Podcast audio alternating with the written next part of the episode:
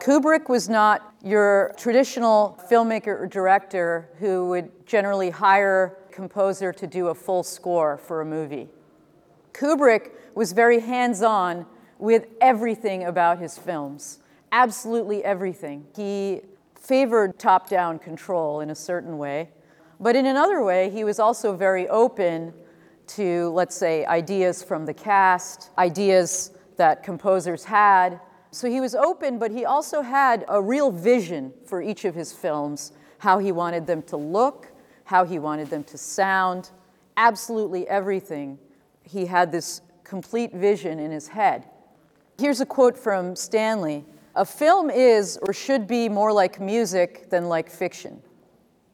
It should be a progression of moods and feelings. The theme, what's behind the emotion, the meaning, all of that comes later. And so Kubrick was very much in tune with music, but he was especially a huge fan of classical music. And you can tell through all of his films his love for classical music in films like Barry Lyndon, 2001 A Space Odyssey, in every film that he did, in A Clockwork Orange, in all of these films, even in, in Eyes Wide Shut, you hear his absolute love for classical music. Though the interesting thing is, and what a lot of film score composers would bemoan Stanley for, was that, that Stanley would take recordings that had already been made of classical music. He would put in what you would call a temp track when he was cutting the film, and then he would end up just, uh, in a lot of cases, using the temp track in the final version. So a real film score composer would be like, this is a travesty. You should re record Beethoven with a new symphony and do a new recording. Kubrick was very fond of taking pre existing recordings that he liked. And then he would listen to them again and again and again and again to the point of obsession. Part of the reason why many composers found it very difficult to work with Stanley Kubrick. But Kubrick was also quite interested as well in not just classical music, but new music that was coming out at the time and whether or not it could fit in with his groundbreaking visions. So he would listen to experimental music, he would listen to recordings of what's called musique concrète, experimental tape music that originated in France in the 1940s. And so he was very open to all of these new sounds and how they could be in service of film became very clear, for example, in 2001 A Space Odyssey, when he actually used Ligeti's music without clearing the permission for it. And this was kind of a legendary duel, which ended up being settled out of court. And I believe Ligeti got $3,500 for his music that was used in 2001 A Space Odyssey. But that helped heal the rift. Kubrick ended up using Ligeti's music again in other films. So I'm going to start out by talking a little bit about 2001. 2001 is most associated with very big, bombastic music, most famously Also sprach Zarathustra. But what I want to talk about is Hal's sort of swan song, which is a piece called the, A Bicycle Built for Two. In the late 1960s, Stanley Kubrick sent one of his people to Bell Labs in New Jersey to figure out what a telephone booth in space should look like. And Bell Labs at the time was this real center for groundbreaking research, scientific research, not just in telephony, but they were winning Nobel Prizes for all kinds of things. And Max Mathews, who lived in Bernal Heights, he died in 2011. Uh, he was a professor at Stanford. But Max Mathews was behind Hal's music. Max Mathews conceived the computer music realization of a bicycle built for two in the early 1960s. William O. Baker, who was the vice president of research at Bell Labs, sent Kubrick's guy to talk to John Pierce, who was a famous Bell Labs guy. Pierce gave his opinions on what he thought a telephone booth in space should look like, and he said, Hey, you should come check out some of Max Mathews' computer music I think this is like the cutting edge. You know, this is like, this is the first piece that had a singing voice synthesized. Bicycle Built for Two, Daisy Bell. The guy was impressed with that, and Kubrick was also impressed with that.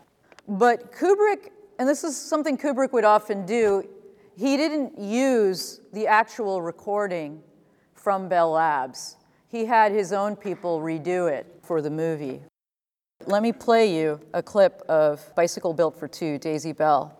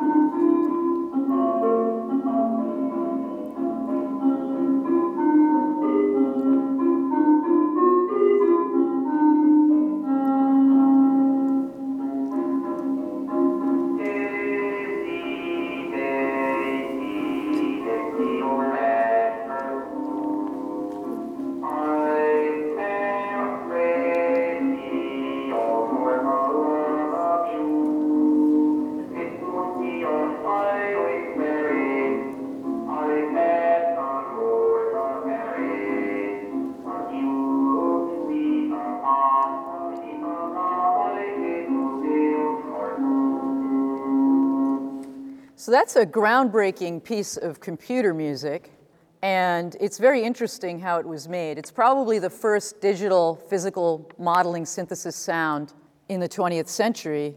Max told me before he died, I, I was the last person to interview Max three weeks before he, he passed away at the age of 84 a few years ago. He said that the singing part, which was the interesting thing, was done by two researchers at Bell Labs. He said this was really the first example of physical modeling. The physical model they had was in the computer, a vocal tract, a so called tube model, and seven sections. So they would kind of wiggle these, this physical model on the computer around to produce the right vowels and consonants. And he said the only thing they lacked was they didn't know the right shape to get the sections to get the vowels. He said, but they found somebody in Sweden who had done x ray studies of Russian subjects uttering sustained vowels, took a cross sectional x ray to deduce the vocal tract areas from that. So they took his data. So that song is based on Russian data done with Russian vowels, and it was a tube physical model of the vocal tract. So that found its way in some form into 2001 A Space Odyssey as Hal's dying voice which is quite interesting that that was actually groundbreaking research from Bell Labs. Here is a demonstration from 1963 of computer speech from Bell Labs. He's all a cat. He's all a. So you, you get the idea. Before I start talking about Clockwork Orange, just to add to 2001, Kubrick had actually commissioned Alex North, who was a very famous film composer, to do the full score. Then, true to Kubrick, he ended up not using almost all of Alex North's score that he had very laboriously put together with a full orchestra, and he had done this beautiful film score. If you look on YouTube, you can find somebody has taken the opening scene, the opening credits of 2001, and they put the original Alex North score on it. So you can watch that and see what it was supposed to sound like. The thing is, Kubrick got so, was so in love with the sound of these classical music recordings when he was using these temp tracks, like I was saying, and he would, he would play it with these temp tracks. He got married to the sound, what it sounded like with these temp tracks. Then Alex North didn't realize what had happened until he actually saw the full movie and realized that his music had not been used. And when he saw that there were instead pieces like Also sprach Zarathustra, he was livid. He was incredibly upset, and he never quite forgave Stanley Kubrick for doing that. But you know, Stanley Kubrick would do whatever he wanted to do in, like I said, in in the service of his vision. And if he felt that was the piece of music that had to be used, that is what he would use. Now, how many of you know who Wendy Carlos is? Wendy Carlos did music for Stanley Kubrick for a Clockwork Orange and The Shining. And Wendy Carlos and her producer Rachel Elkind made incredible music um, with the synthesizer, uh, synthesized versions, for the most part, of classical music. And it fit so perfectly with A Clockwork Orange. Though again, they produced tons of music tons of synthesizer music for Clockwork Orange, and Kubrick ended up using only a small fraction of the music that they created for the movie. Same thing with The Shining, even more so. Kubrick became completely obsessed with this particular recording, a Berlioz classical recording that he would play again and again and again and again when he was making The Shining.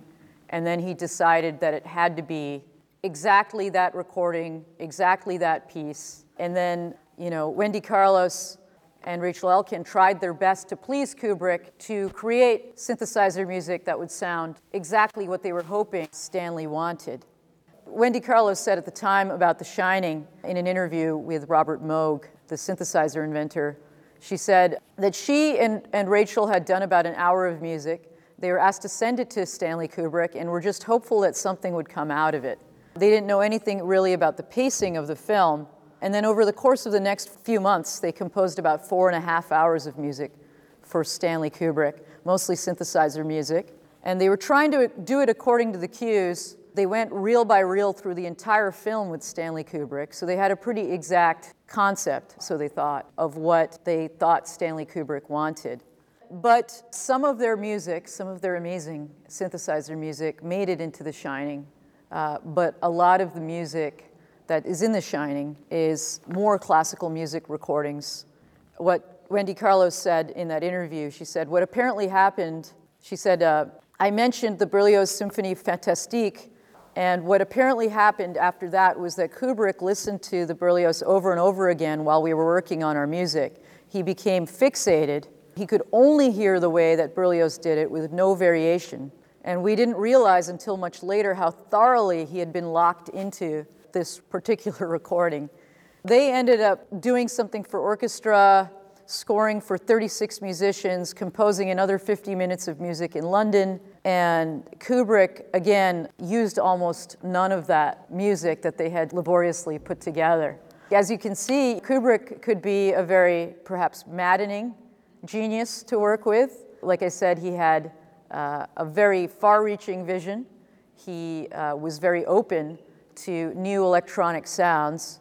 And at the same way, he had a very interesting way, like Wendy Carlos did with her brilliant album Switched on Bach from 1968, a very interesting way of interleaving classical music and electronic music into a sort of seamless vision.